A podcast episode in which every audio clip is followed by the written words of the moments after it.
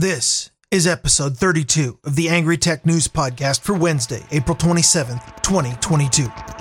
This is the Angry Tech News Podcast at angrytechnews.com. Now, your host, the Angry Programmer with a mic, Ryan Bemrose.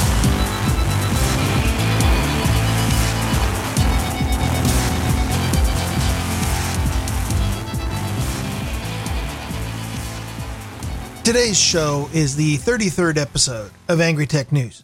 Many of you in the No Agenda community know what that means. If you don't, I have no intention of explaining it.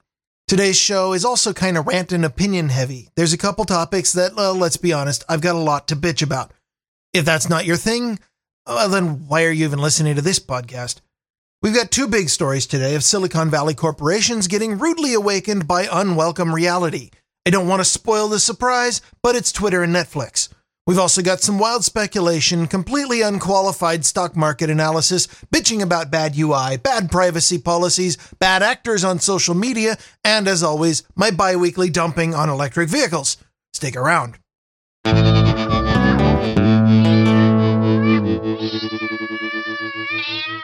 From the Sky is Falling department. By far the biggest story of the week was Elon Musk's bid to buy Twitter.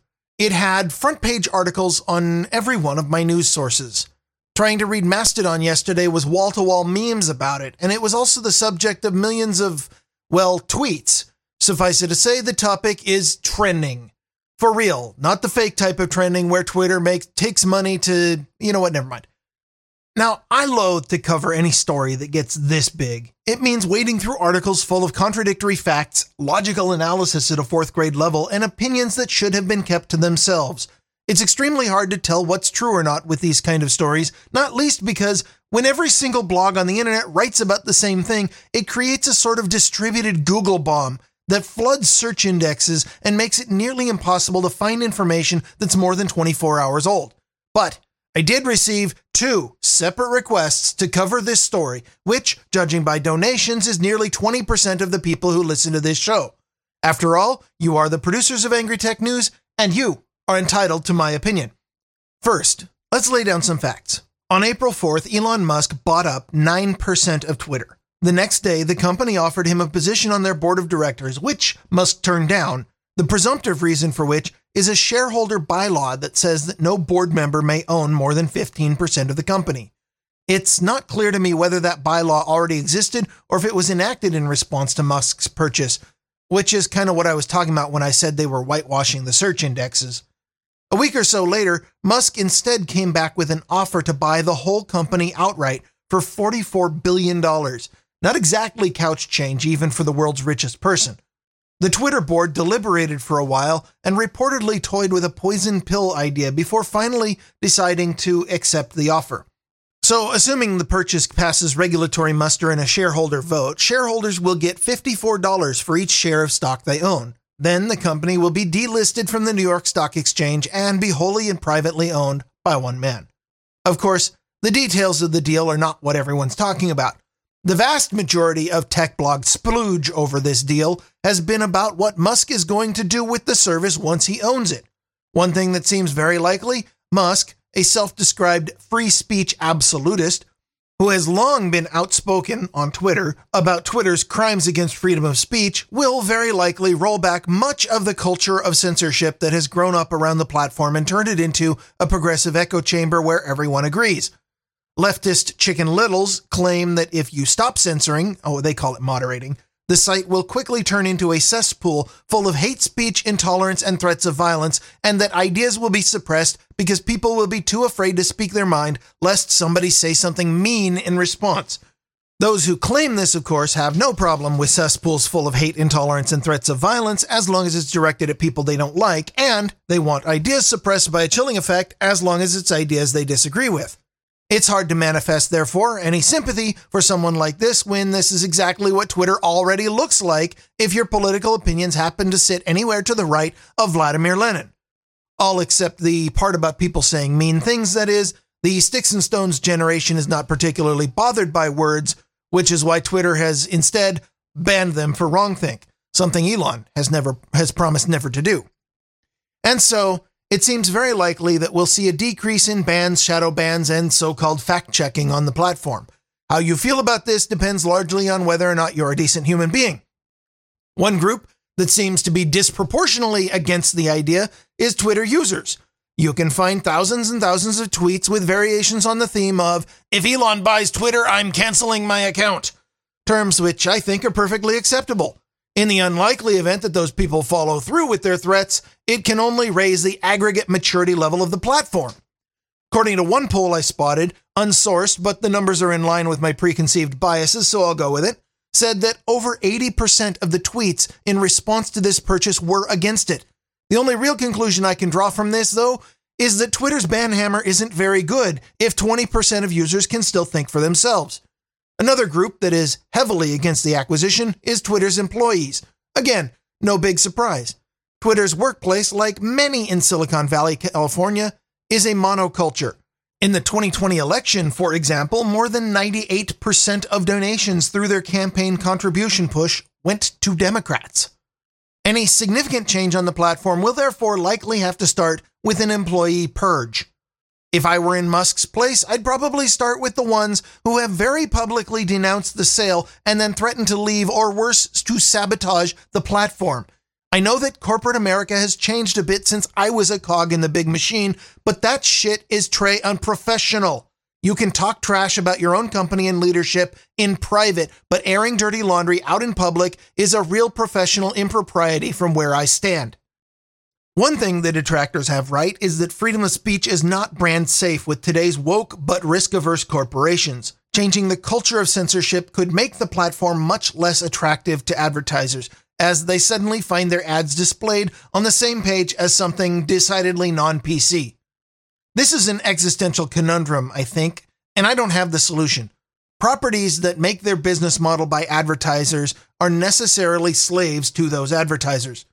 If Musk really wants to turn the platform into a bastion of free speech, I don't see how that's compatible with an ad based revenue model.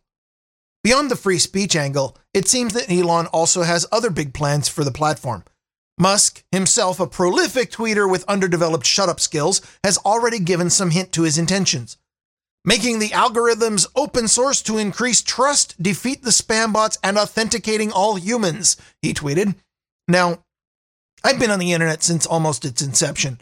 I've administered a BBS, a FidoNet node, countless web forums and IRC chat rooms, and an internet radio station. And in all that time, nobody has ever found a way to defeat spam. You can slow it down with technological tricks and regex filters, a precursor to the AI Elon proposes. But the point on the dial where you start unacceptably blocking legitimate traffic always comes before you can get all the unwanted traffic. It is a constant that there are more people trying to break your system than trying to prop it up. And if the worst they can do is a few unwanted messages, you're doing all right. The authenticate all humans angle, though, that one I find pretty ominous. Musk is a known and self described transhumanist. He owns a startup that is looking for a way to embed computer chips and electrical mesh inside of a human brain.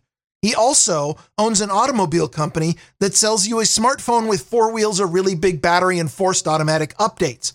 Well, correction, they sell a license to that car because they can turn it off remotely, which means you don't own it. There is no way on earth or above or below that I'm going to let a Silicon Valley company upload automatic updates into my brain. If that means missing out on the latest new and improved electronically augmented ADD fad, so be it.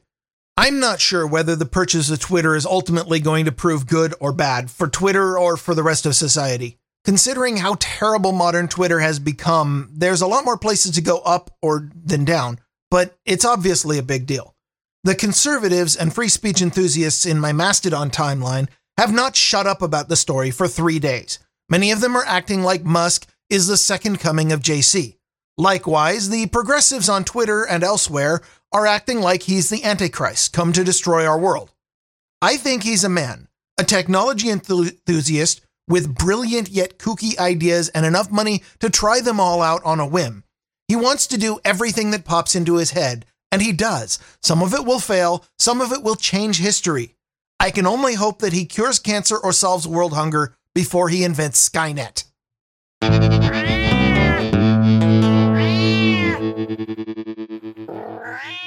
From the Rolling Bricks Department, as long as we're on the topic, let me ask you what is a reasonable amount of time for a company to support a product they sell? Not just a warranty where they offer a free replacement to cover manufacturing defects, but to be able to sell spare parts or replacement parts for any bits that are highly customized, maybe, or patented, bits that can wear out.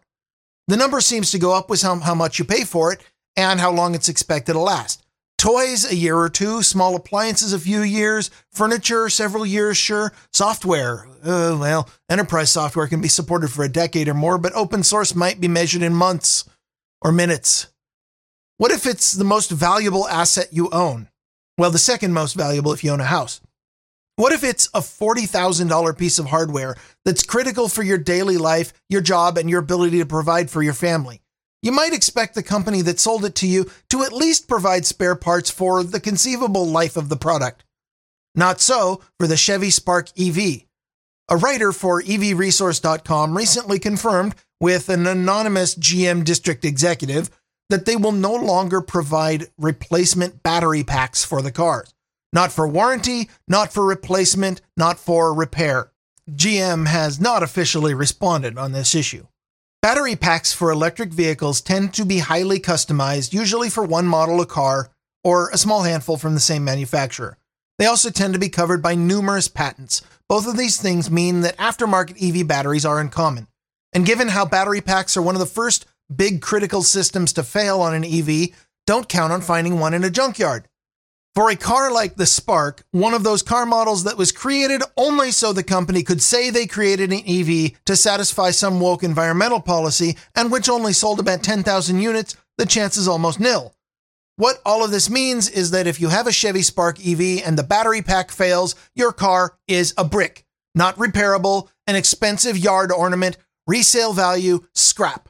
If your car does happen to be under warranty, GM might helpfully offer to buy it back and for its used value and offer to apply that amount toward the purchase price of a brand new GM vehicle. If you didn't happen to be in the market for a new vehicle because, oh, I don't know, the economy's in the crapper, then I guess it sucks to be you. Either way, you're out one commute mobile. Let me put it to you another hypothetical question. What is a reasonable age to get rid of a car? Five years? Ten? Most cars can last quite a long time with regular maintenance. I bought my current GM car new in 2001. And sure, I've had to replace a few bits along the way, but none of the major really important ones, and it's still running great 21 years later and 250,000 miles on. The Spark EV sold from 2013 to 2016. The newest ones are now six years old. The main reason that politicians always give for trying to force us all to electric vehicles is because we have to save the environment. But where's the benefit if you have to scrap an EV battery every few years, especially knowing that they're unrecyclable, as we learned in ATN number 22 back in February? What's the environmental impact of bricking an entire car? If I knew nothing at all about rare earth metals, strip mining, or industrial pollutants, I could still figure out that building the exact same car three times uses more resources than simply maintaining one for 20 years.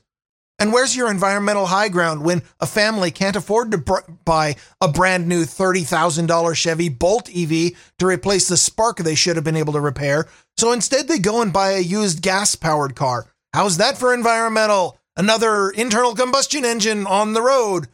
All those horrible pollutants you were so afraid of, the whole reason you concocted ass backward legis- legislation to force companies like GM to sell a car that they had no intention of supporting, that terrible, terrible CO2 that ruins the environment by making plants grow faster, is now going to be put right back into the air by that awful polluting gas engine you forced someone into. Although, now that I think about it, didn't the Bolt just have a recall too? Battery fires, if I recall. I guess when compared with an EV battery fire, that internal combustion engine starts looking pretty clean. And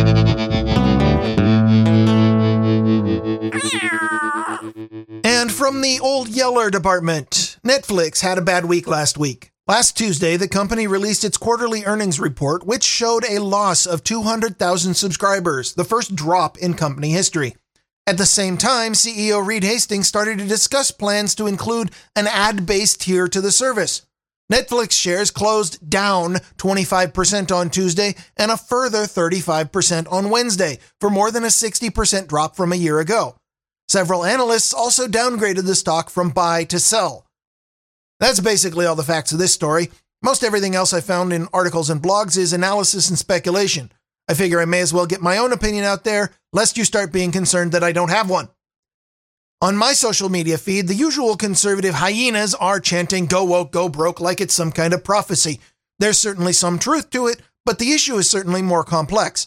Controversial woke titles like Cuties or Dear White People or that weird upcoming show about a pregnant man certainly aren't helping their reputation for quality content with the less progressive viewers.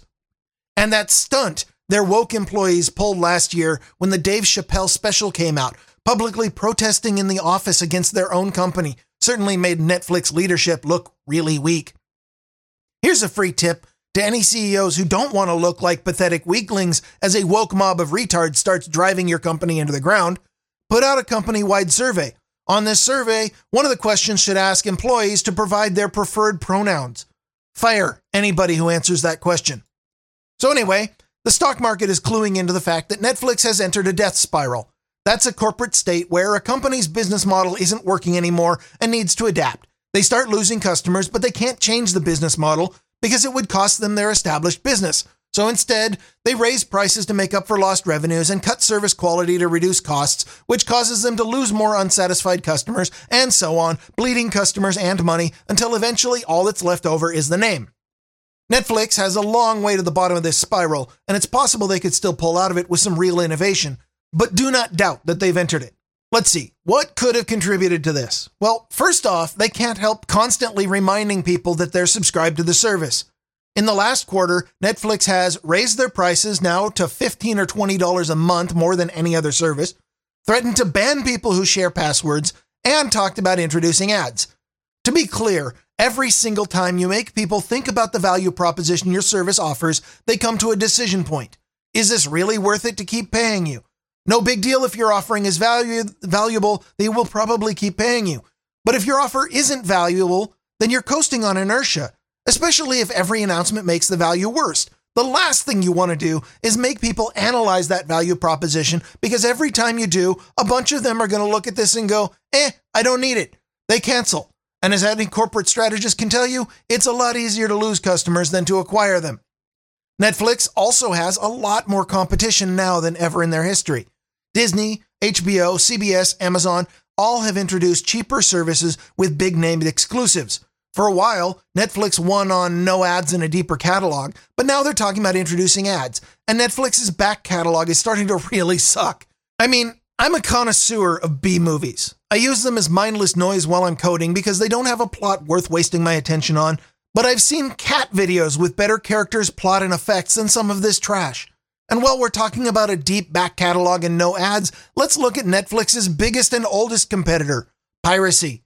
I've got to give Netflix credit. For a while, they actually brought enough convenience and value to significantly reduce piracy, a feat I would never have thought possible. It was simply more convenient for several years to pay Netflix than to pirate the shows.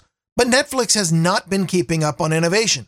For one thing, they're still using the same basic annoying UI from 2014 with autoplay previews, over stylized box art where a show title should be, and the laggy JavaScript heavy Web 2.0 hovering mechanic that means there is literally nowhere you can put your mouse cursor on the page without some obnoxious thing expanding all over the titles you're browsing.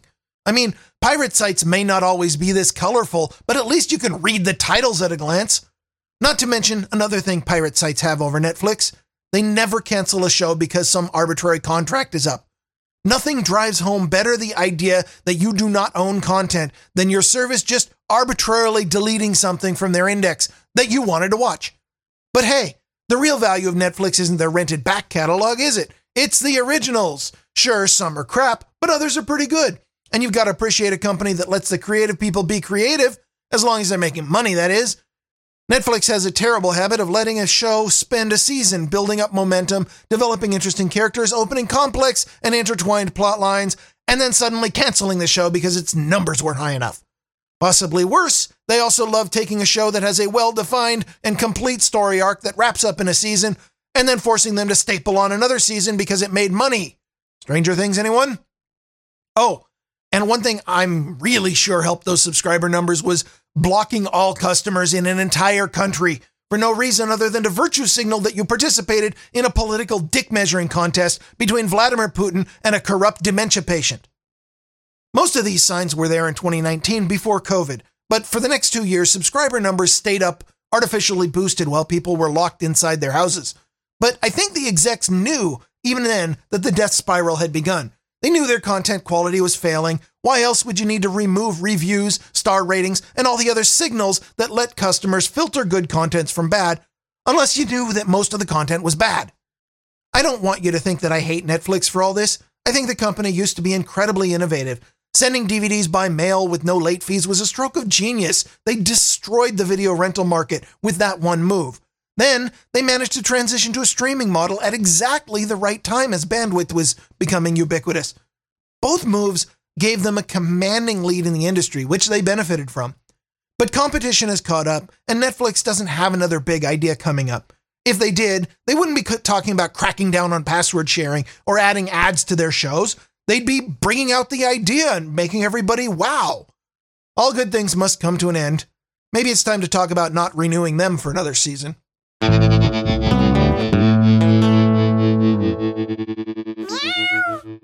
Thanks go out today to Sean McCune and Rachel Zimmerman, who produced this episode of the Angry Tech News podcast, as well as generous boosts from Servo and Abel Kirby, who streamed Satoshi's using Podcast 2.0 enabled apps, despite the fact that I don't mention newpodcastapps.com nearly often enough. Angry Tech News is produced on the value for value model. We don't take sponsors, we don't play ads, and we don't charge you to listen, but we are funded by your donations. If you received some value from listening to this show, please send some back. Go to angrytechnews.com and click the donate button. Send what you think this episode was worth to you, whether it's $3, $33, or $133. That's it for now. I'm Ryan Bemrose, the angry programmer with a mic. I'll be back next time with more Angry Tech News. This has been Angry Tech News with the angry programmer Ryan Bemrose at angrytechnews.com. Stay angry. Stay angry. Stay angry.